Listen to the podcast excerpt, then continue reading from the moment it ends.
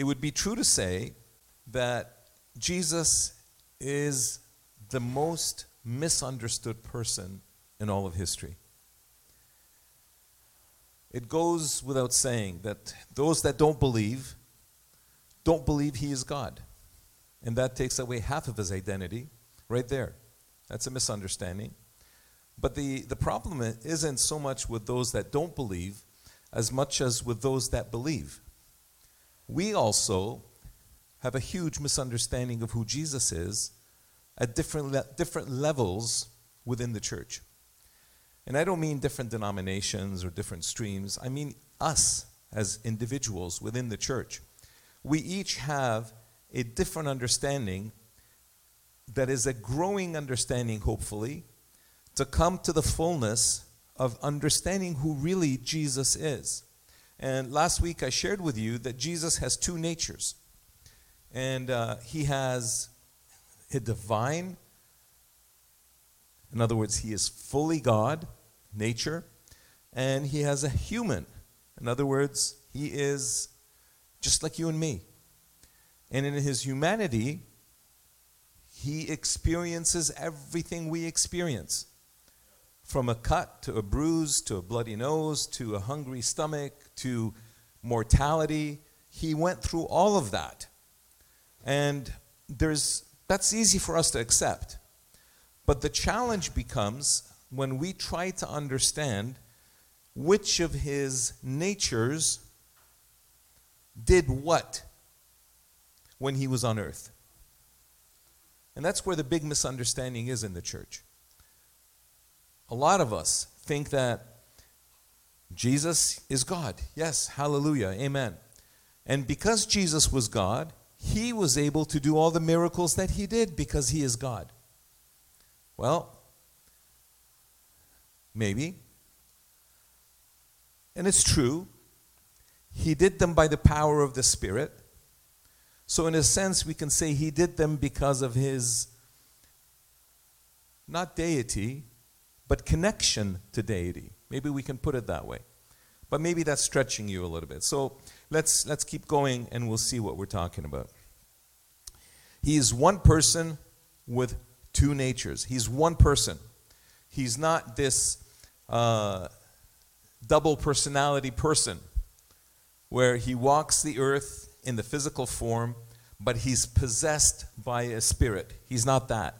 He is 100% human and he is 100% God in entirety at the same time. He doesn't flip flop. Today I'm going to go out as God and, and do some miracles. Tomorrow I'm going to be human and get hungry. Uh, the next day I'm going to be God again and raise a dead person. Uh, the day after that, you know, he doesn't look at his schedule and does that. He is fully both, entirely, all the time.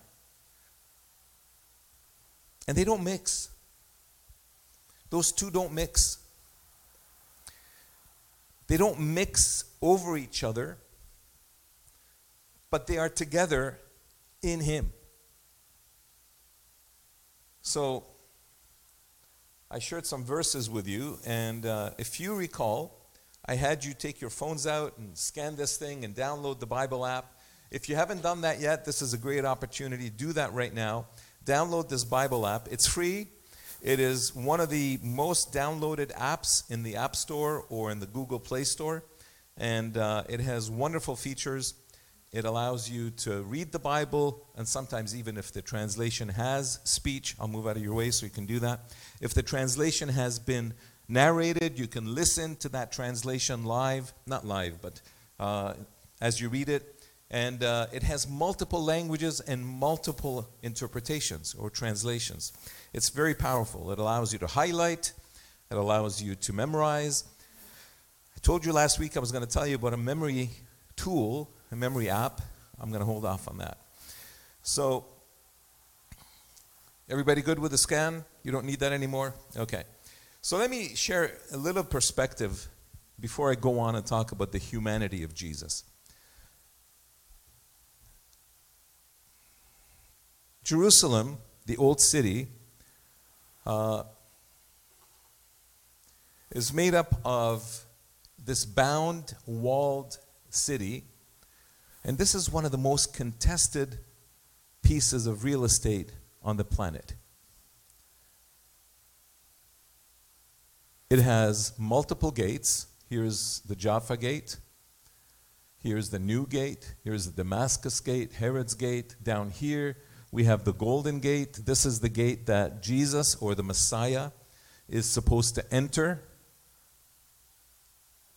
Uh, this is the Dung Gate, the Zion Gate. The Dung Gate is where they took out all the waste from the animals and other things. All throughout, it is divided in multiple quarters. So this is the Christian quarter. This here is the Arab quarter.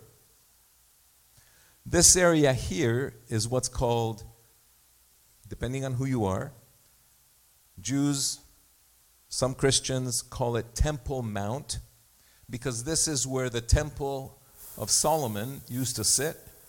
It is now called the, depending on who you are, there's the Dome of the Rock, and there is the Al Aqsa Mosque. And down here is the Jewish quarter, and down here is the Armenian quarter. Interesting. So every time anybody prays, as the scripture instructs, for the peace of Jerusalem, they're actually, without even knowing it maybe, praying for the reconciliation and the peace of these four people groups. That's interesting, isn't it? The sons of Abraham, Isaac's Isaac's sons, the, the Jews, Ishmael's sons, the Arab, those that are adopted by faith, the Christians, and then there's the Armenians. Anyway, it's interesting. The Armenian quarter is actually under a lot of contention right now because some Jewish organizations are trying to buy part of the land and repossess it, as it were, for Jewish use. And uh, there's a lot of stuff in the news right now about the legality and the illegality of a land lease, a 99 year land lease for a parking lot somewhere in here. And uh, it's, it's just a mess. So pray for the peace of Jerusalem, the scripture tells us. They will prosper that love thee. So if you want to prosper, Here's a Bible promise that you can follow. Pray for the peace of this property, this piece of land. This land that the Bible calls the city of the great king, not just the city of the king. We just finished singing. We raise up our hands to worship you, you King of Kings. So, this is his city. This is the city of Jesus, the city of peace, Jerusalem. And now, this actually, scripturally, we can liken it to us we can liken this city to each one of us in the sense that it has a border. Our bodies are defined, it has borders, and it's designed to possess the temple that the King of Kings, the God of all creation, is intended to dwell within. Very much like you and me. We have different gates. Some of these gates are our senses our eyes, our mouth, our ears, our taste buds, our touch, and we receive information in and out. And it has a place where the presence of God, the temple, was there, and it's supposed to be filled with the glory of God, just like you and me. And in this city, right in here, there is what's called the Temple Institute. And the Temple Institute is a research body.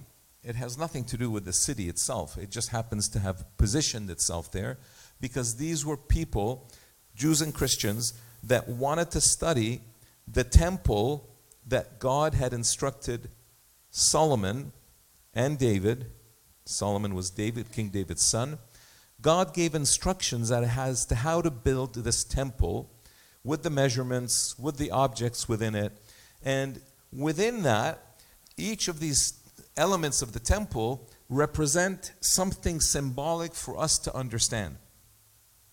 Now, the Bible, why I make such a big deal asking you to download the app and read the Bible and memorize the Bible, is because the Bible is the revelation, the unveiling of God, His mind, His heart, His relationship with us humans. Some people call it the instruction manual. I don't think that's just it. It's not about how the machine works, us. It's about the maker and how he loves us. All of that is in the Bible. And within the temple, we find the same kind of thing, where the elements of the temple express things to us about the nature of the one who is to dwell in the temple. So far, so good? Any questions? I'm going to hit the brakes here.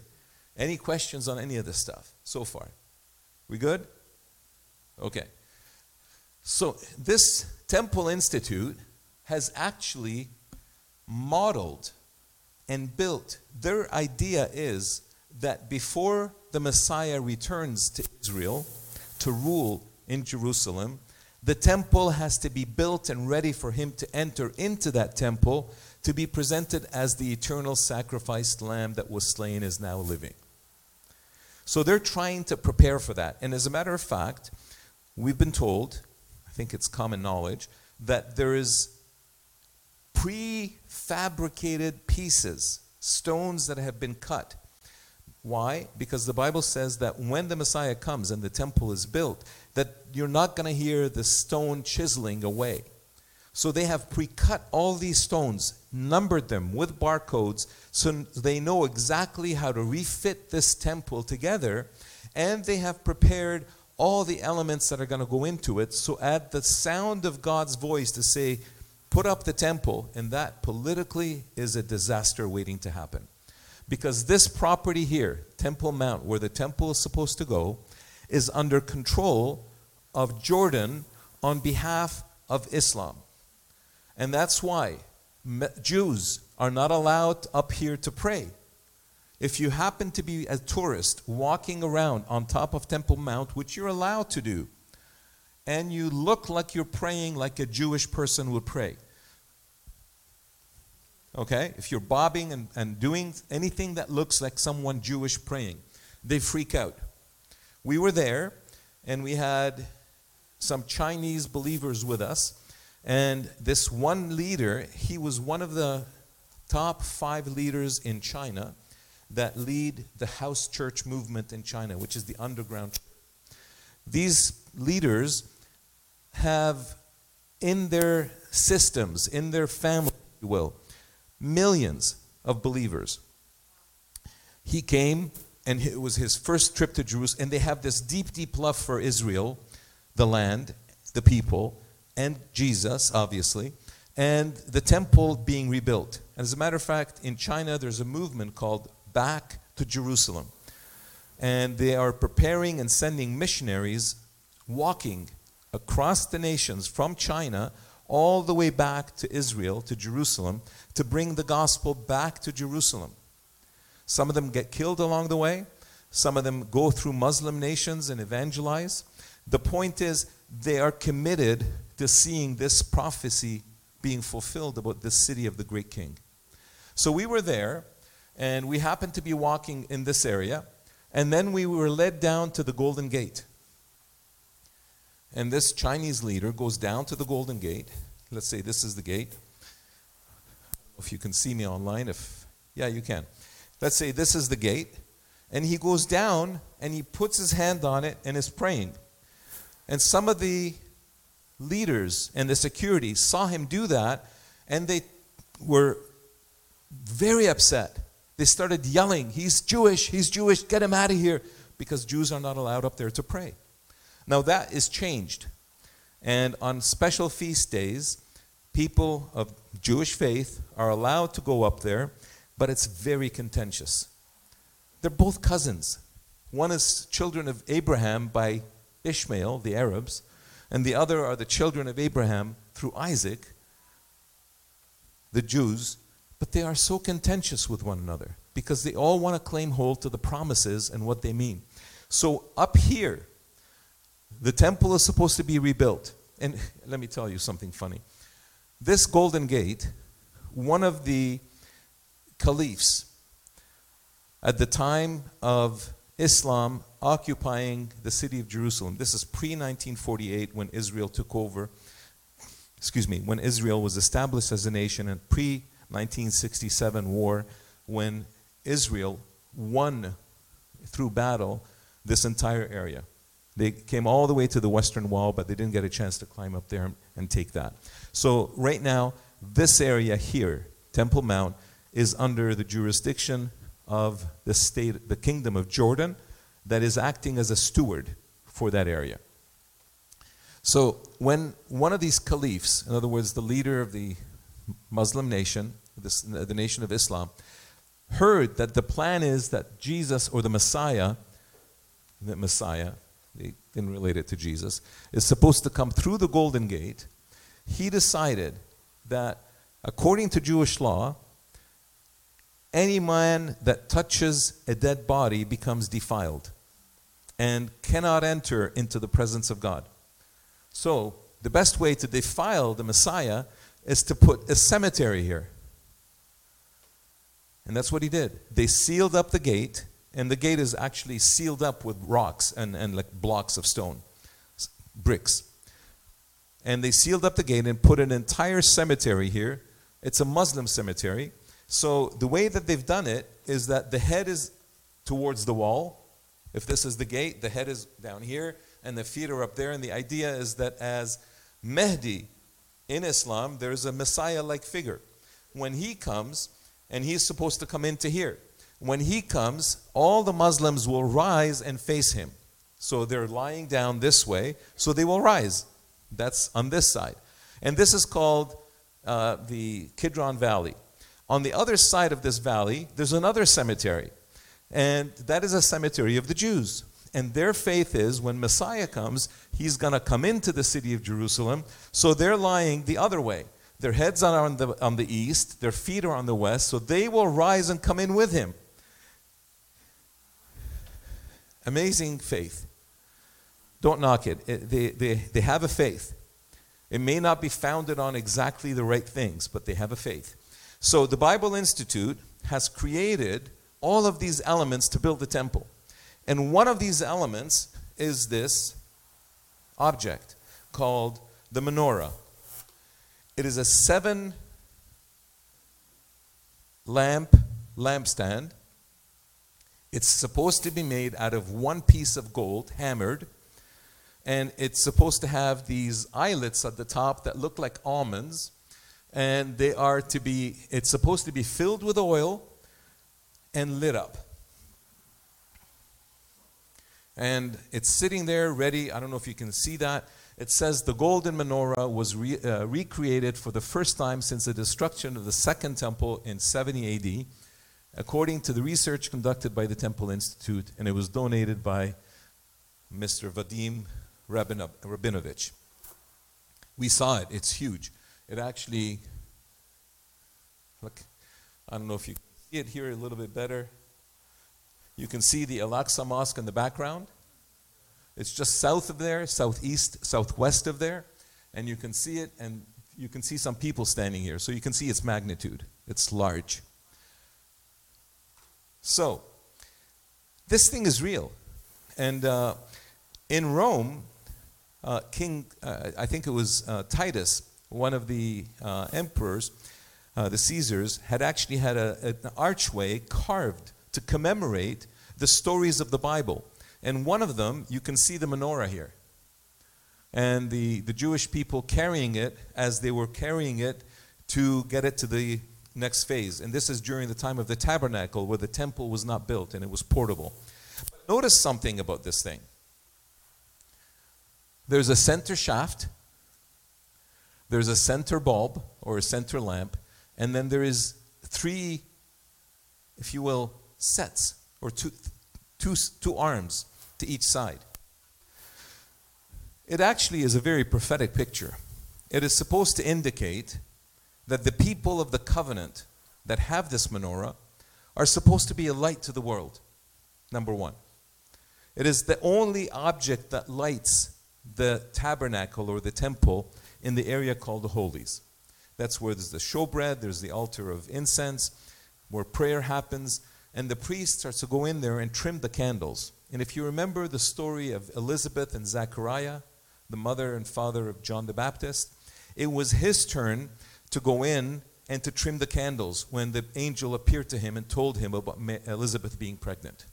And he had an argument, and the angel shut his mouth for nine months. Remember that? Okay.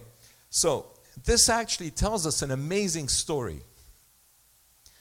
It matches the seven feasts that God gave the nation of Israel. You with me so far? And the seven feasts, the first feast that people celebrate, according to the Word of God, the first feast, in the first calendar. Do you remember what the first month was? When was the first month given to Israel? When was the calendar given to Israel? When, where were they? They were still in the land of Egypt. They were slaves. And God spoke to Moses and gave him a calendar. And he said that this is the calendar that you will follow.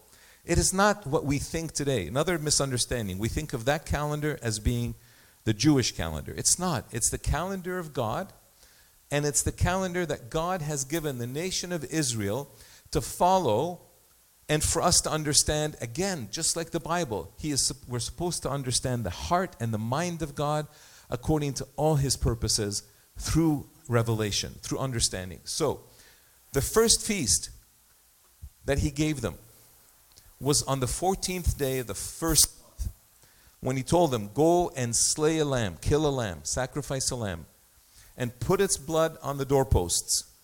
What we call that is Passover, because the angel of death was coming through and passing through all of Egypt, killing the male firstborns, the firstborn males. So, that is the first feast. On the other side of that, the first feast.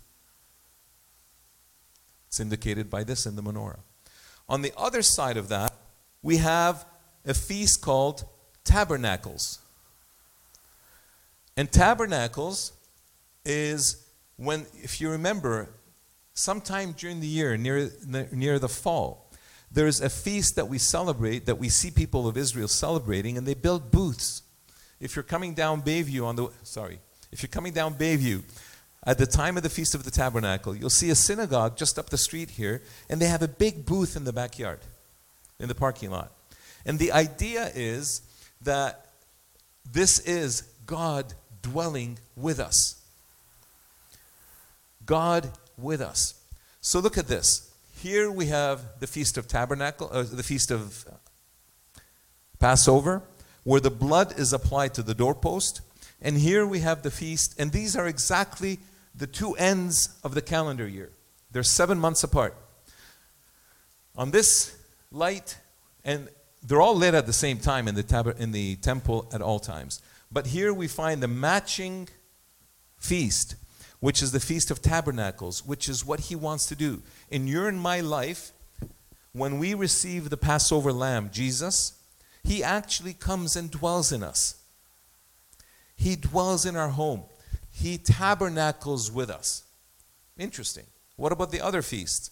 Well, the next feast is the feast of, they celebrate right together, the feast of unleavened bread. These are days apart in the beginning of the first month. And the feast of the unleavened bread is supposed to signify the purity of this thing, this unleavened bread. And this unleavened bread is actually a type and all of this is a type of Jesus. And here we see the atonement of his dying. And here we see the purity of his humanity and his deity in one. And here, this is the Feast of the Unleavened Bread, and it's matched on the other side with the Feast of Atonement. What is the Feast of Atonement?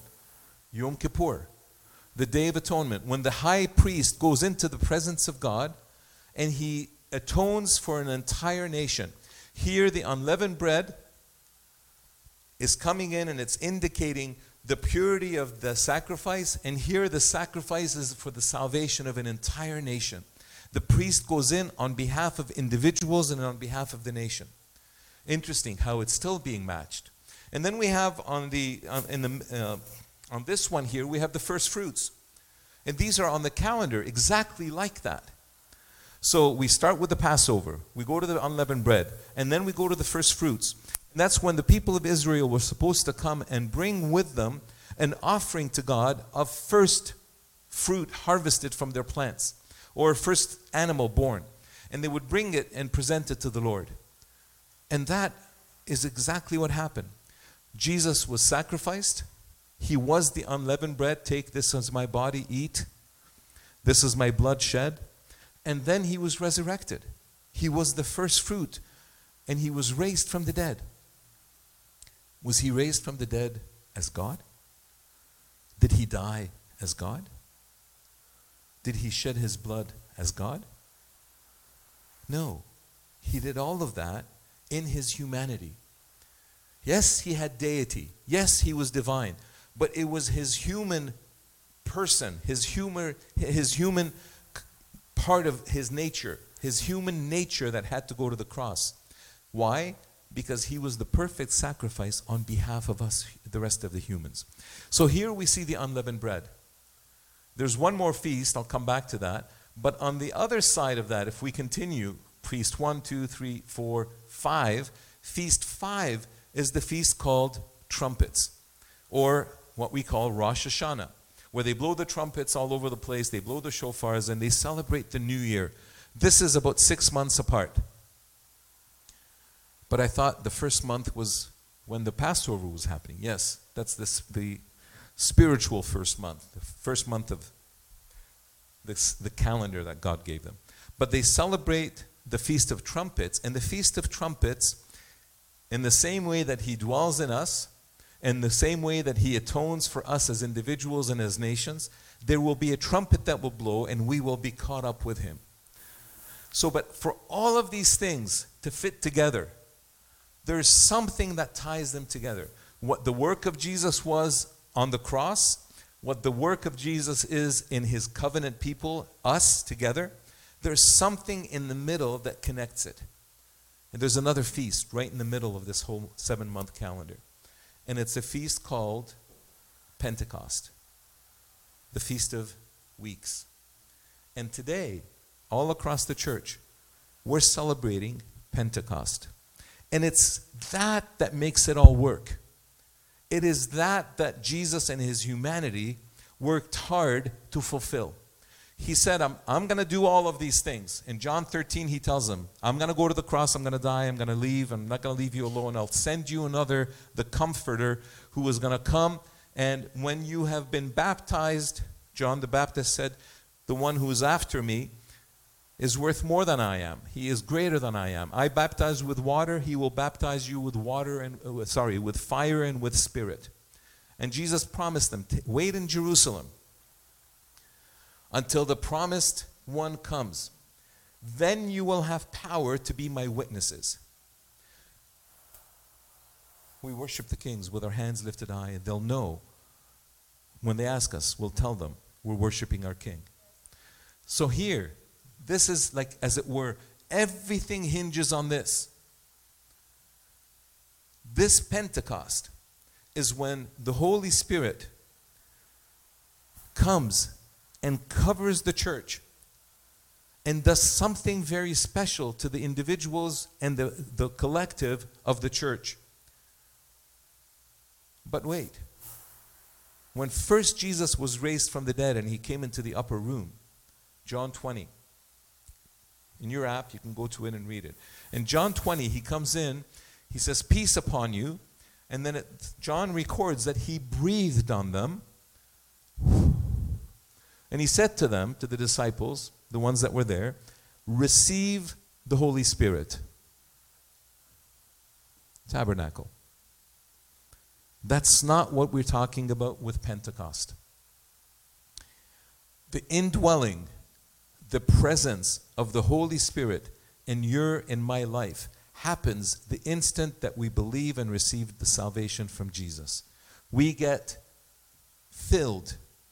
We receive a new nature. Wait. So Jesus who was divine and human, who had two natures, he was conceived by the Holy Spirit in Mary. He was born with the Spirit of God in him. He functioned with the Spirit of God in him, he was not confused about his deity and his humanity. And now he's done something very unique in all of history, where he breathes on the disciples and he says, Receive the Holy Spirit. And we call that being born again, unless Jesus said, unless a person is born of the Spirit, they will never enter or see the kingdom of heaven. Now he's made it possible for us sinful humans to be a little bit more like him, to receive the Spirit, so that in our fallen humanity now, we become tabernacles and temples of God's Spirit in us. We become more like Jesus. We become the households, the housing, the, the tent of the presence of God in each one of us. Does that make us divine? No. It make us adopted. We are grafted in. We receive God's Spirit in us. Does that make us little Jesuses? We're his brothers and sisters. We've been adopted. In the map, there were the physical sons of Abraham, the Arabs and the Jews. And then there was the church quarter, the Christian quarter. Those are the ones that you and I have been grafted in, have possessed, have been possessed, have been filled, have been infilled by the presence of God, the Spirit in us. It's a weird thing to understand. And we have a lot of misunderstanding about this. We confuse this tabernacling presence of God in our tent, we confuse that with what happened at Pentecost, and we say that that's when the church was born. Yes, it is. The church was birthed by power to become baptized. Next week, we're going to baptize people. We hope that when they go into the baptism, their mouths and nose are closed so that they don't swallow any water. That's baptism. It's on the outside. Their bodies are going into the water. The water is not supposed to go into their bodies. It's the same with the Holy Spirit. The baptism of the Spirit is when we are baptized into the Spirit. We're, you know, it's like we're being dunked into Him. Why is that so strange to understand for us sometimes? Jesus, when He prayed to the Father, He says, I and you and you and me. He and the Father were like that with one another. He was as it were, baptized. He was dunked into the Father. In, from the very beginning, he was always that way. And the Father was in him. It's easy for us to think of the two of them like that's it's not easy. We don't even understand what that means. But the two are inside one another. And that's what he wants to do with us. He wants us to be filled with his spirit when we're born again he wants us to be topped up daily, but He also wants us to be baptized, immersed into His Spirit. And this is what the linchpin right here represents. This is the one thing that all of these hinge on. And the design was not by random choice. God built it that way, gave Moses the exact method of building this thing. It's supposed to be of one piece of gold hammered so that they are connected. And you know, it could have been just one line and shafts. But no, they're arms. And they're arms because they are bookends to the whole story. The one end of the feast to the other end of the feast. And in the middle, there is this one that stands unique. So when we look at Jesus in his humanity,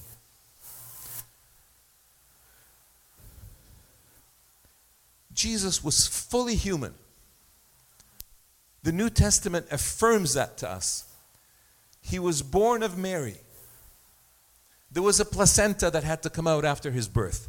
Let me be very graphic here so that we get it. The Bible doesn't record that, but if there was a pregnancy, there had to have been something in the womb. Right? Any doctor will tell you the birth is not complete until the full placenta comes out, otherwise, the mother can hemorrhage. Okay, well, Mary didn't hemorrhage. She had other babies. Jesus had brothers, James and others. And the Bible is very clear on that. So let's look at some scriptures that make that a little bit more real for us. Turn with me in your apps to Isaiah chapter 7.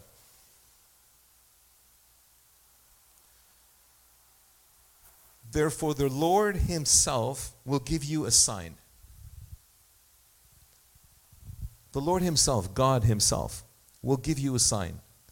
The virgin, we call that today immaculate conception. But that's not the best word for it, but anyway. The virgin will conceive and give birth to a son and will call him Emmanuel. What does Emmanuel mean? God with us. Remember the menorah?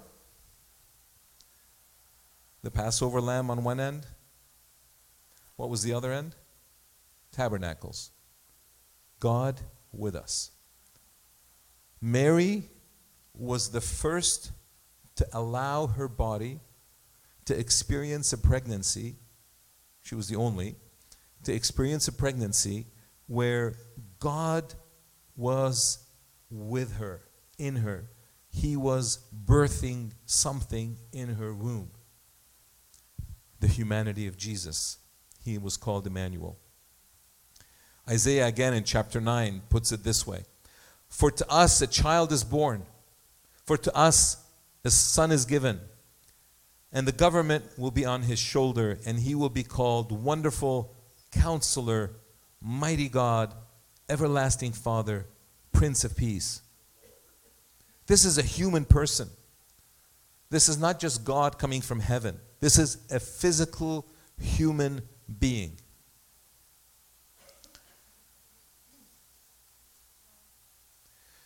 Micah 5 gives us a different perspective. Therefore, Israel would be abandoned until the time when she who is in labor bears a son, and the rest of his brothers returned to join the Israelites. He was born, he was physically born.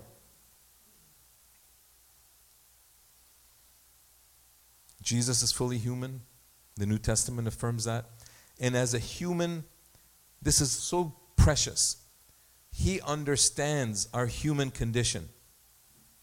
He understands weakness. He understands strength. He understands pain. He understands loss. He understands death when he lost his best friend, uh, Lazarus. He understands the request of a mother that is untimely. Anybody has a mother that requested anything from you that's untimely? Mary comes to him and says, They're out of wine. Can you do something about it at the wedding? But he made it timely. But he understands betrayal, he understands abandonment, he understands misunderstanding, he understands every experience, he understands every temptation. He understands every emotion in his humanity. You know, I suspect that God understood all of that as God, but He sent us Himself in a human form for us to understand that He understands. God understood all of these things. He made us to be able to contain them. But Jesus now comes and stands next to us and says, Hey, sister, hey, brother, I've been through that. Bible says that he was tempted in all ways that we are tempted.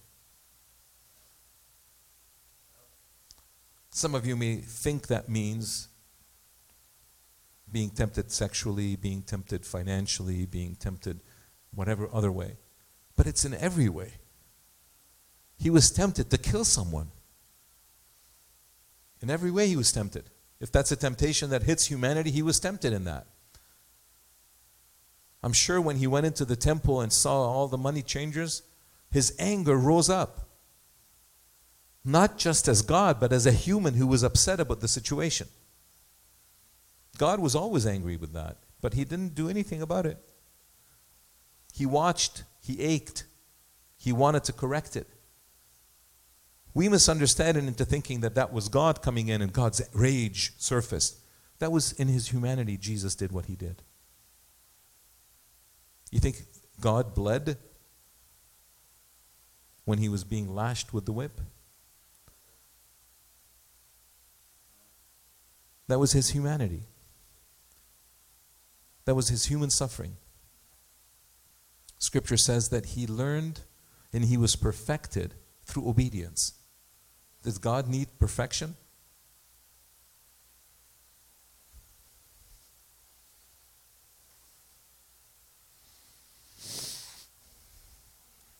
And in his fully understanding our humanity, because of his humanity, the writer of Hebrew puts it this way For we do not have a high priest who's unable to empathize with our weakness. But we have one who has been tempted in every way, just as we are, yet he did not sin.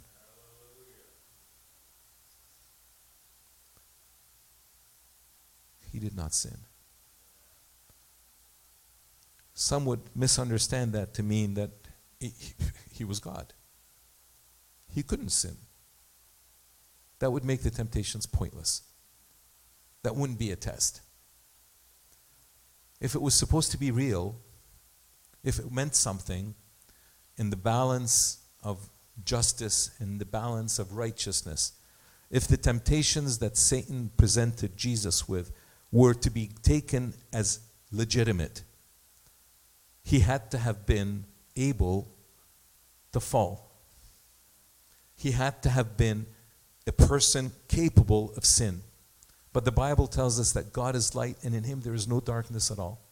So Jesus couldn't have been tempted in his divinity because you can't tempt God. He's perfect. He was tempted in his humanity. The Bible says that he emptied himself of his divinity so that he can live in his humanity and demonstrate what life is as a human who has victory.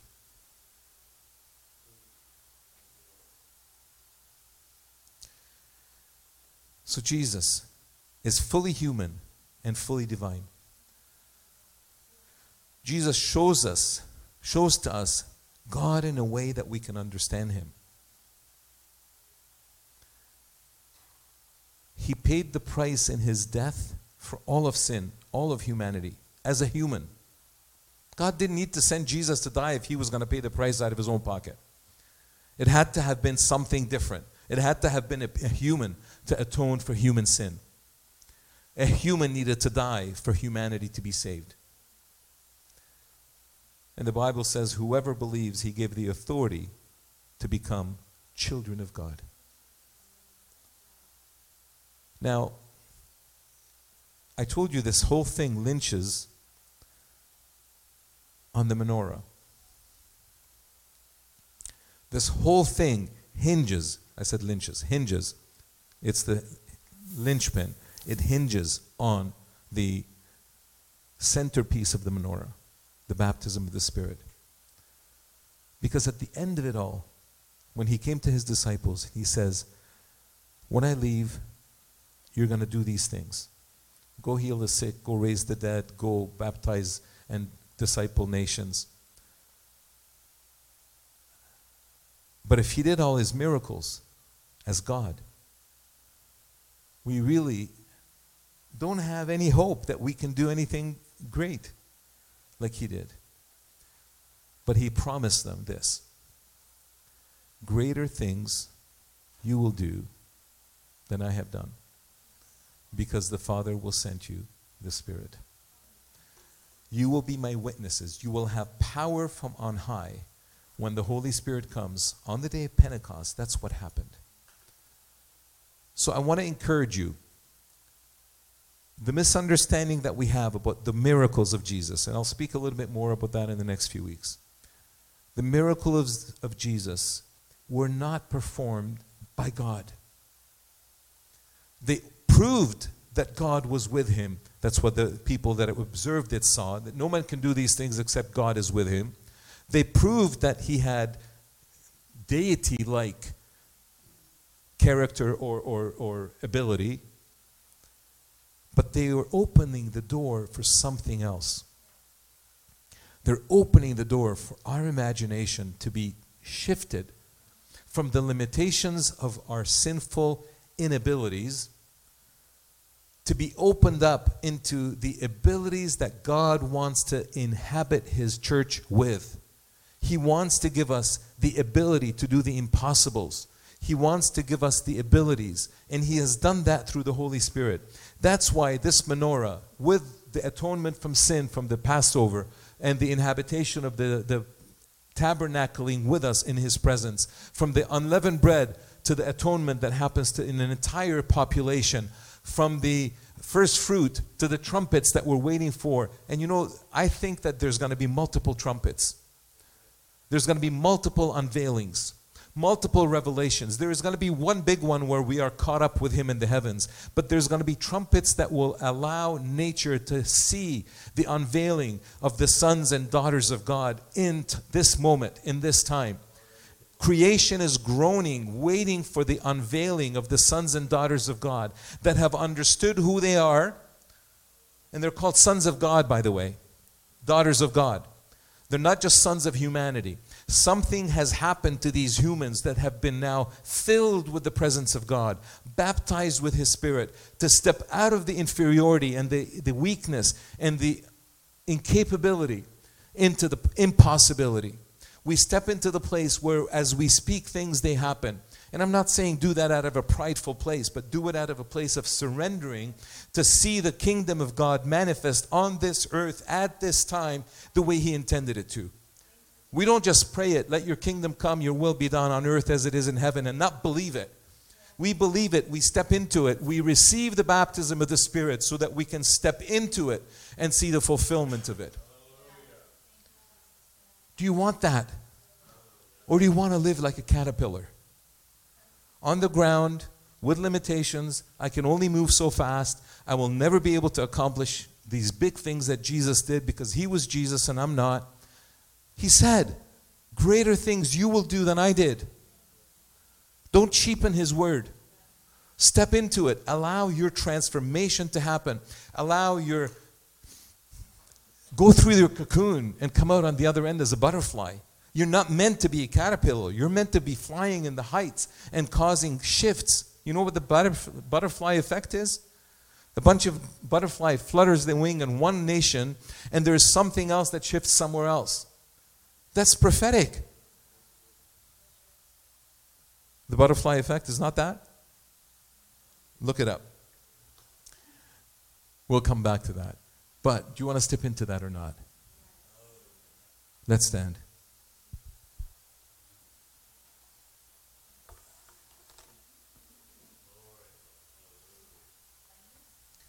Father, you have given us so much. Jesus, you have laid out the plan so clear. When we hear it, when we see it, our spirit jumps. Our mind doesn't understand, but our spirit is excited. Lord, where our mind still lags, may your spirit within us, joined with our spirit, cause faith to rise to meet the unbelievable that you are making our experience happen. Lord, we don't understand all of it. Even as I explain it, I'm only skimming the surface of what you know about it. So, Father, today on this day of Pentecost, I pray for one more outpouring across the globe, across your church. We join others that are praying for this across the globe, but we also pray for it for us here. That we today would be baptized in your Holy Spirit. In person here and online, that there's an outpouring of your Spirit over us that would elevate us from the place that we have always been to be the people that you intend us to be, to dream big dreams to see them come about, to not be satisfied with the mundane and the everyday, to not be satisfied with just praying for healing and not ever believing that it will happen, but to have the faith and the authority to speak it and it would happen. Lord, you have so much in store for us. Pour your spirit on each one of us right now. As I scan the room, Lord, pour your spirit. Pour your spirit. And just open your hands and just receive hold your hands as a bowl and just receive what the Holy Spirit wants to do in you as He comes over you. Be filled, be baptized, be immersed, be overflowing with His filling, both inside and out. Holy Spirit, just do your work among us. I pray in your name, Jesus. Amen.